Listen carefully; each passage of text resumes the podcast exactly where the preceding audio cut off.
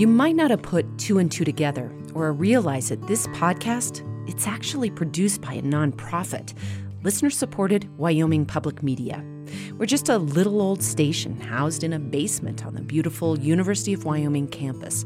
We aren't getting paid big bucks as a for profit business. No, sirree. We're making this podcast not for money, but because everyone on our team believes in what we do, telling the missing stories of the real American West. But that means we rely on people like you. If you make sure to download every episode as soon as it comes out, or have been telling all your friends what a big Modern West fan you are, or would be seriously bummed if we disappeared from your feed, if all that describes you, I wonder if you'd take a quick minute to do something for me.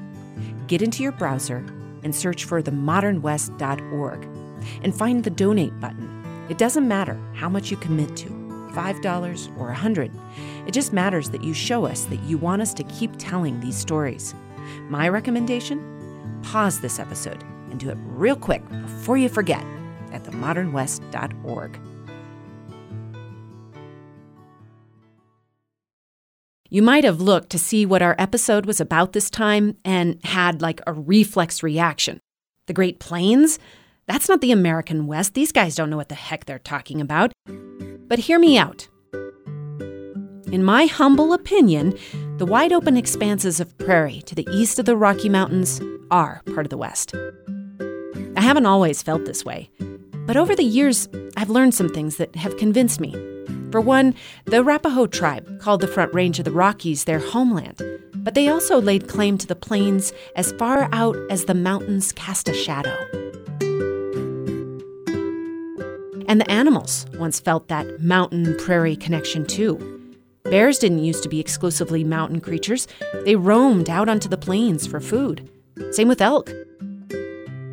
And in the story of westward expansion, the pioneers crossing the Great Plains strained their eyes for that first glimpse of the mountains. But for lots of us Westerners, we reject the prairie like it's a weird cousin. Hey, no relation to me, man. And the idea of doing a long distance hike across the plains, it might sound ludicrous, especially if you're a Pacific Crest through hiker or dreamed of bagging the Continental Divide Trail.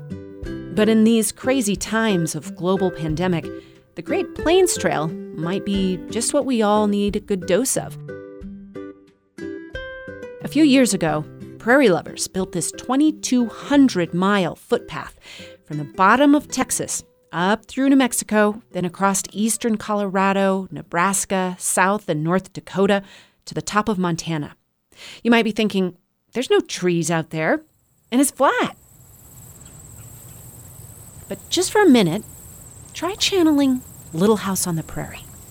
There was only the enormous, empty prairie, with grasses blowing in waves of light and shadow across it, and the great blue sky above it, and birds flying up from it and singing with joy, because the sun was rising. And on the whole enormous prairie, there was no sign that any other human being had ever been there. Now that's true social distancing. Reporter Emily Chen Newton was one of the prairie skeptics when she moved to Nebraska for her husband's career. But then she spotted a photograph of the Great Plains Trail, and her inner Laura Ingalls Wilder came surging forth. From Wyoming Public Media and PRX, this is The Modern West, exploring the evolving identity of the American West. I'm Melody Edwards.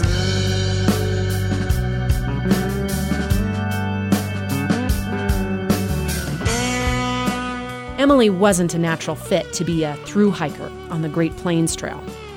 Yeah, well, that is kind of a funny story.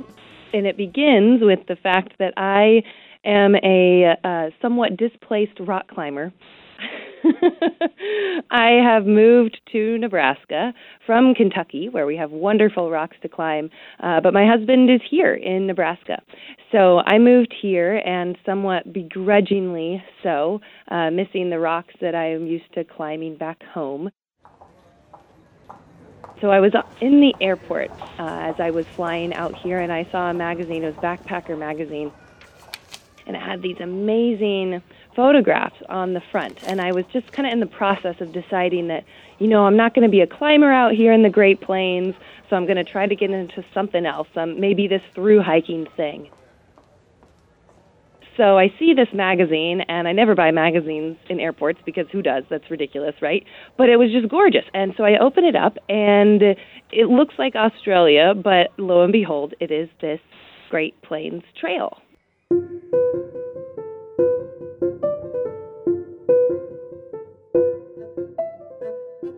It reminded Emily of her younger self years before.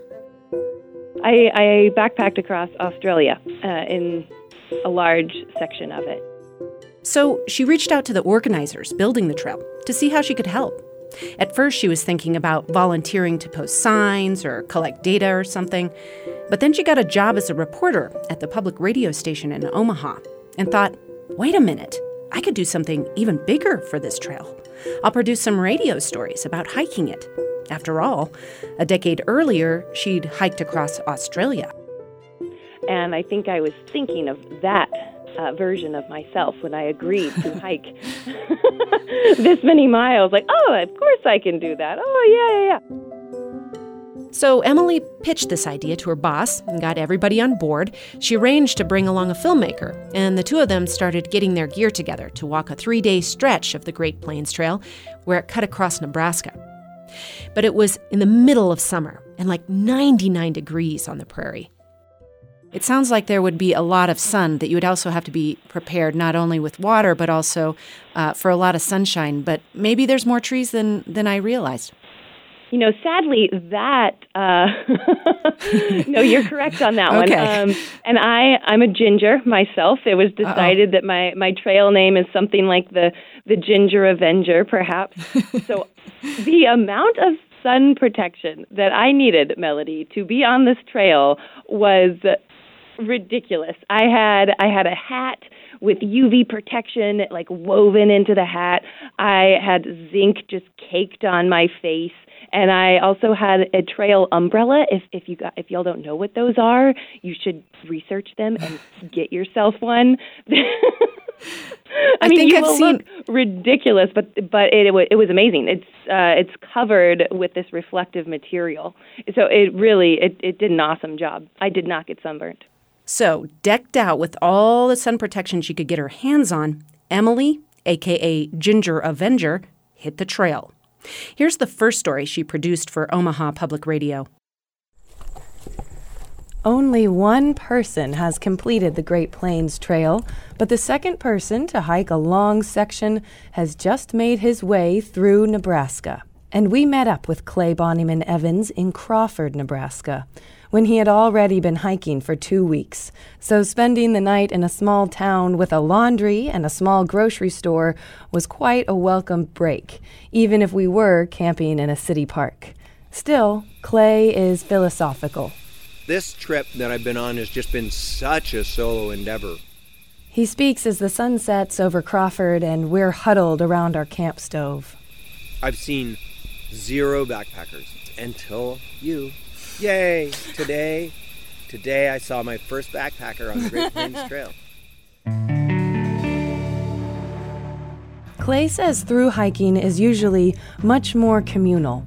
In fact, most through hikers have trail names honored by the community. Clay's trail name is Pony because once on the trail he was trying to explain his walking style to a fellow hiker, and he said, I am like a little mountain pack pony. And I thought, that seems like a perfect name for me. So I just said pony because I I'm I put my head down and I go and I can I can carry stuff and I can go a long way. And so it fit. Earlier that day, we put our heads down, one foot in front of the other, on the Nebraska section of the newly formed Great Plains Trail, making our way through the silver sagebrush of the Oglala grasslands dodging cow pies in the federal grazing areas, then to Toadstool Geological Park. Hills of eroded volcanic ash and chunks of sandstone seem to balance on their own, leading some to say it's like being on another planet. Something Pony points out when giving directions to the trail. If you just follow that around that corner, you will get to the really cool moonscape. From Toadstool, we follow the Bison Trail, which guides you straight to an active dig site, the Hudson Meng Bison Bone Bed. Uh, as you can see, everything's kind of jumbled together, broken apart. There's no real rhyme or reason to the bones. This is Aaron Shinewolf, our tour guide at the Bone Bed.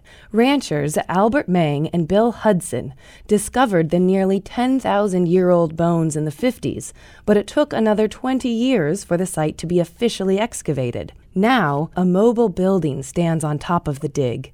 Inside, we look down into the large echoing pit. So this is just one small portion of what was uncovered in the 1970s. Mm-hmm. If you look over here, this is their site map. Oh man. Um, this red indicates uh, what you're seeing there. So that's just one small portion, maybe an eighth the total bones. Unbelievable. The Hudson Meng Education and Research Center is the largest Alberta culture bison kill site in the world. And Aaron tells us the bone bed is so immense that Pony and I would have crossed over it earlier without even knowing. Pretty much when you came in over that, across the water there, you were standing on top of bones.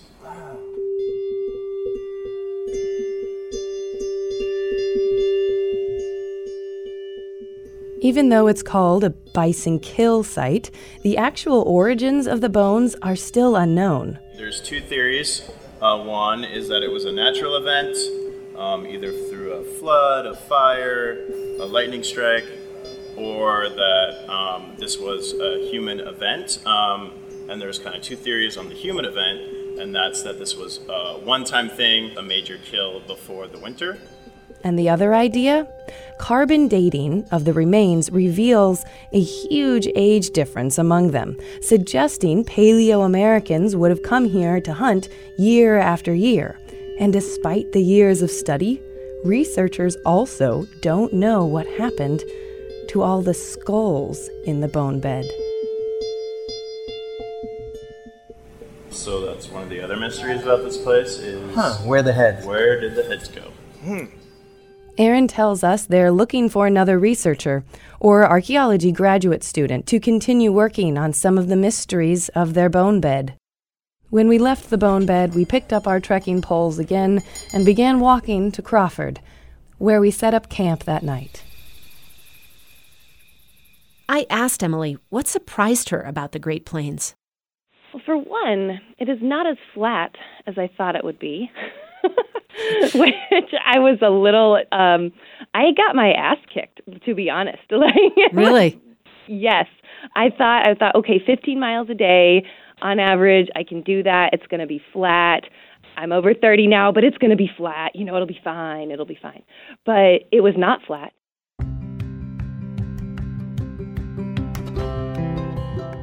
We did around 2,000 feet of elevation, and we have to you have to carry a lot of water. We actually discovered that there there was more water available than we initially thought. Um, and so we were hauling a whole lot of water, somewhere between three and four liters. And it turns out there are some more places along the trail where you will be able to collect water and filter it. If it's a wet year, you can count on some of these water spots.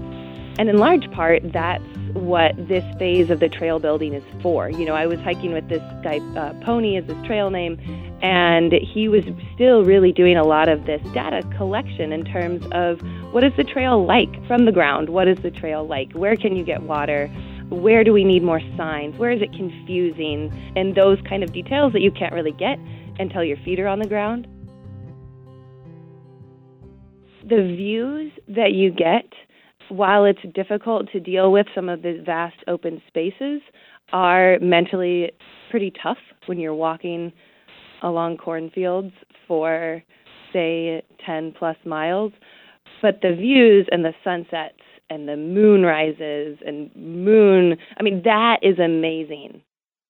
But the unexpected magic of sun and moon rises weren't the only kind that Emily encountered along her long walk. Coming up, Emily learns all about something called trail magic. If you are liking what you're hearing, and actually, hey, even if you don't, we would love to hear about it. take a moment right now to leave a rating or review on your podcast app.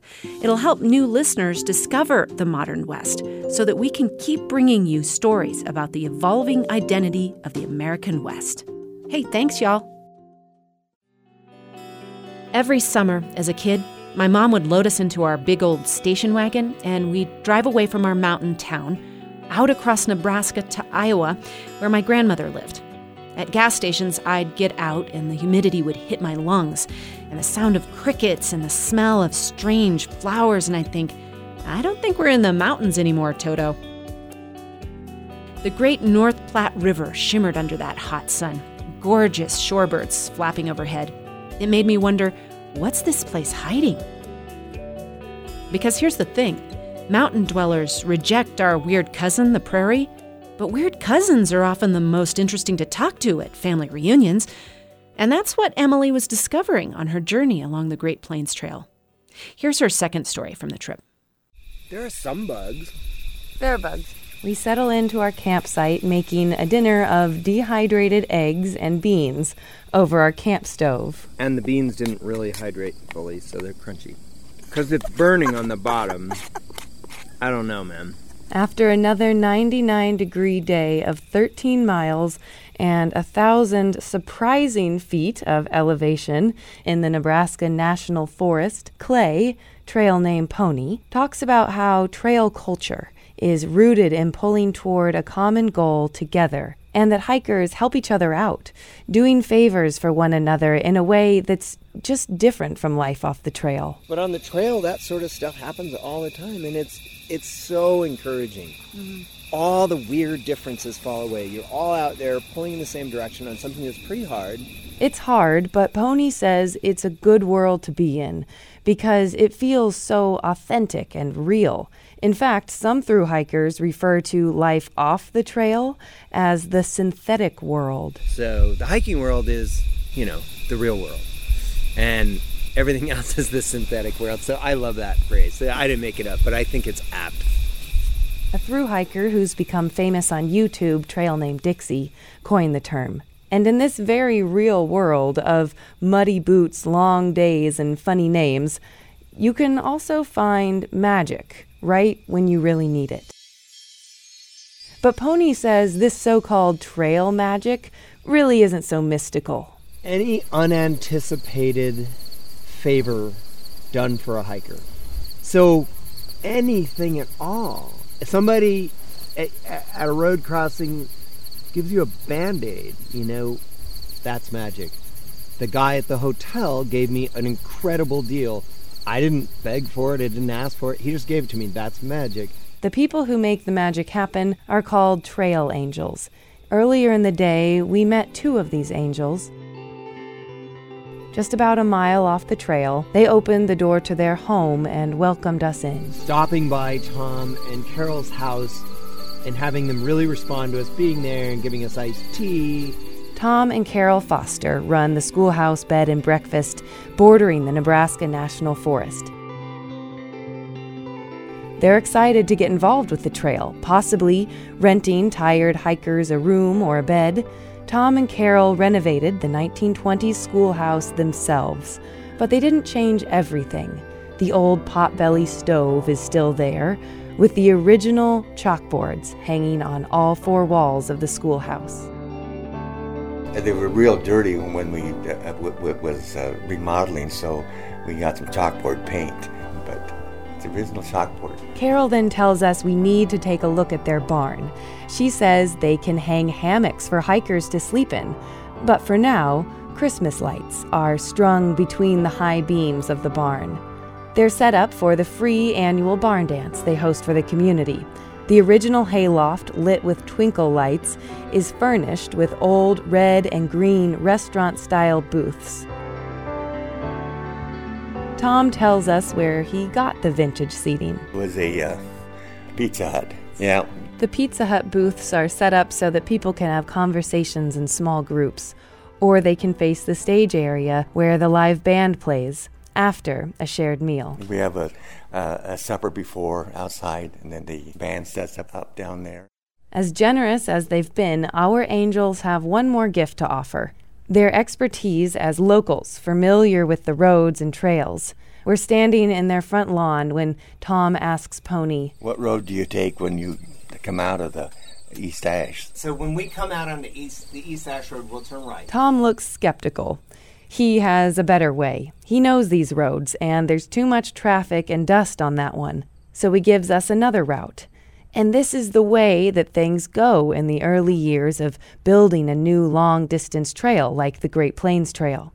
You establish the trail and then you make modifications based on the experience of hikers and the knowledge of local people. Excellent. I'll pass this on to Steve Okay, and let him know. right. Thank you so much. Okay, Thank yep. you. The Steve Pony is referring to is Steve Myers, the one who began dreaming up and building this trail nearly a decade ago. At the end of every day, Pony writes in a notebook his thoughts and details about the trail for Steve. He tracks where trail markers need to be added, where water sources can be found, and occasionally suggests changes to the route. And as Pony says, That's magic. Tomorrow, we'll see how Tom's new route goes.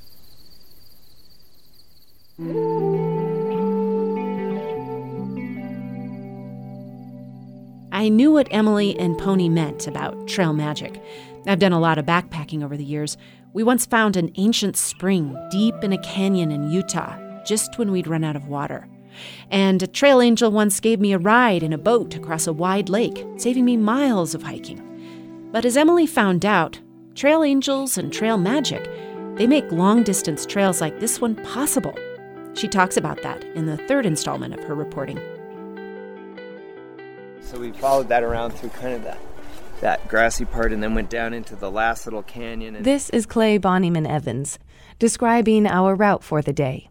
Yesterday, we met Tom Foster, who lives near the trail, and he suggested a route change, giving us detailed directions before we left his house. You'll come to a T when you get down there and you'll take a left. He owns a bed and breakfast with his wife just off the trail, and he knows these roads well. That's what I would do. Thank you so much. Okay, Thank yep. you. Excellent. So after walking Tom's suggested route and finishing the Nebraska section we set out to hike, we're back in the car with tired legs, bug bites, and blisters, driving towards the bus station as Pony reflects on the path that we've walked. So we headed down the route that Tom suggested today. It was a windy, dusty day, but seeing all the terrain between where we camped last night all the way to Box Butte Reservoir, I think it's really interesting. A lot of it is nice. There's some trees, it's it, there's some varied terrain, and I think it's a really interesting, viable alternative. And so what I'll do is I'll report back and say, hey, you know, maybe you already considered this, but I wanted you to know that we've traveled that route, and I think it's a possible interesting alternative for these reasons. And this is the way long distance trails are built. Adjustments are made to the route for years after the flexible framework is first established. And for Pony, that's also one of the great appeals of through hiking. It's always changing, there's always a new challenge. And the environment out here, it isn't necessarily easy, you know? And when you start doing something like this, you know that you might have a hot day. If you go to a different time of year, you know you might have a cold, windy day and snow and so forth. Makes it really interesting. Because this long distance hiking stuff, one of the appeals for me is I think it's really good training for flexibility and ingenuity on how you are going to adapt to whatever you're facing on a given day, whether that's a big blister between your toes or a sore knee that day or whatever's going on. You have an opportunity because you know you have to keep walking forward. And Pony says the small towns along these long distance trails are an essential part of helping hikers to keep walking forward. And in return, hikers boost the local economies when they cross through these towns. I know on the well known trails, the Appalachian Trail, I mean, there are towns that count on that income. People come in, they buy groceries, they eat at restaurants. Pony and others working on this trail project say the response from farmers, ranchers, and small town governments has been overwhelmingly positive. Like the town of Crawford, for example. Crawford's an old railroad town and it's a really nice little town, but you know, they're very interested because something like this, if it really gets established and it becomes a thing like, hey, you know, people are going to start walking this thing, it really does make a difference. Tom Foster says he would love to have more tourists coming through. Yeah, no, anytime that this area we can get any more people come through and see it because, like you say, there's people in uh, eastern Nebraska that hasn't been down here. Both Tom and Pony say that it's a shame that so many people miss out on the beauty that this region has to offer, but maybe this trail could change that. People think of Nebraska as uh, interstate cornfields and, and Platte River. Well, what is Nebraska? Oh, it's corn and the interstate. No, it's not. Know, we had the pine trees and rolling hills and deer and turkey. But here's the thing everything that I've seen of Nebraska walking through this part has been a revelation. I didn't know that there were like African savanna like stretches for 50 miles that I walked across and just really, really beautiful. So, Toadstool and the, the geology and that history, all of that, it's been great. It's really cool.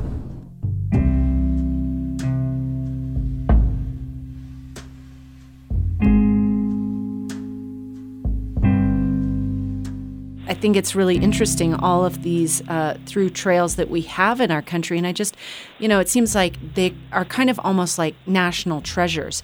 And I just wonder what it is about them that makes them so valuable to people. I think it might have something to do with crossing borders and having these national treasures that are these really important geographical threads that can connect different regions because they're massive, right? Like these through hiking trails are huge. So they cross through different states, they cross through different regions, but they are the singular through line. I don't know. There's some metaphor there. yeah. It, it just seems like when you live in a country which has that ability to walk hundreds of miles, you, then you know that you still have that sort of open space, that you can still do that. Being able to do that seems like it's worth, you know, somehow protecting. You can choose to walk thousands of miles, but you can also just walk a couple miles. When I think about outdoor sports and the outdoor space, there can be a little bit of an elitist element to it because a lot of it costs a lot of money you know, you can't just like dip your toe into snowboarding. You have to be able to like get all the gear, go to a resort. So you have a small population of people who take advantage of it. But when you have a through hiking trail, you don't have to be hiking the Appalachian Trail to walk a part of it. And I think that then inherently makes the activity and the trail more accessible to everyone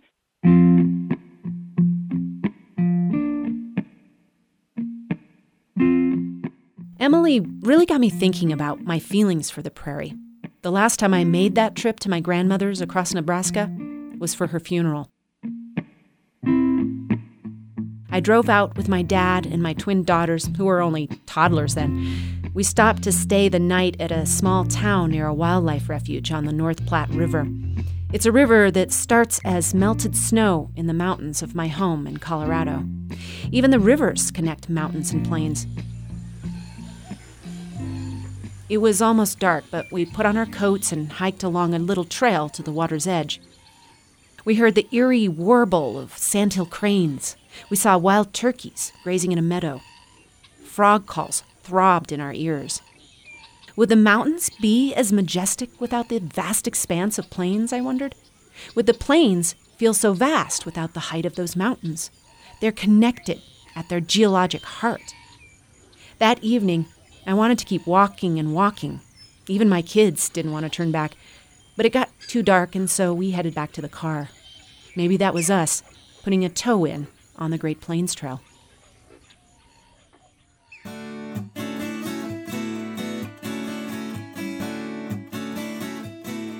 Have you ever hiked a long, long way? Do you have tales of trail magic and trail angels that you could share? We'd love to hear them. Visit us on social media at Modern West Pod. Next time on the show, a small town drag queen competes in a big city drag competition. I think that like high school me would be really proud of how uninhibited I have been presenting myself as just a social freak. I'm Melody Edwards. This story was produced in collaboration with former Omaha Public Radio reporter Emily Chen Newton. The show's story editor is Aaron Jones. Our digital producer is Anna Rader. Our executive producer is Micah Schweitzer. Our theme song is by Screen Door Porch. The Modern West is a production of PRX and Wyoming Public Media.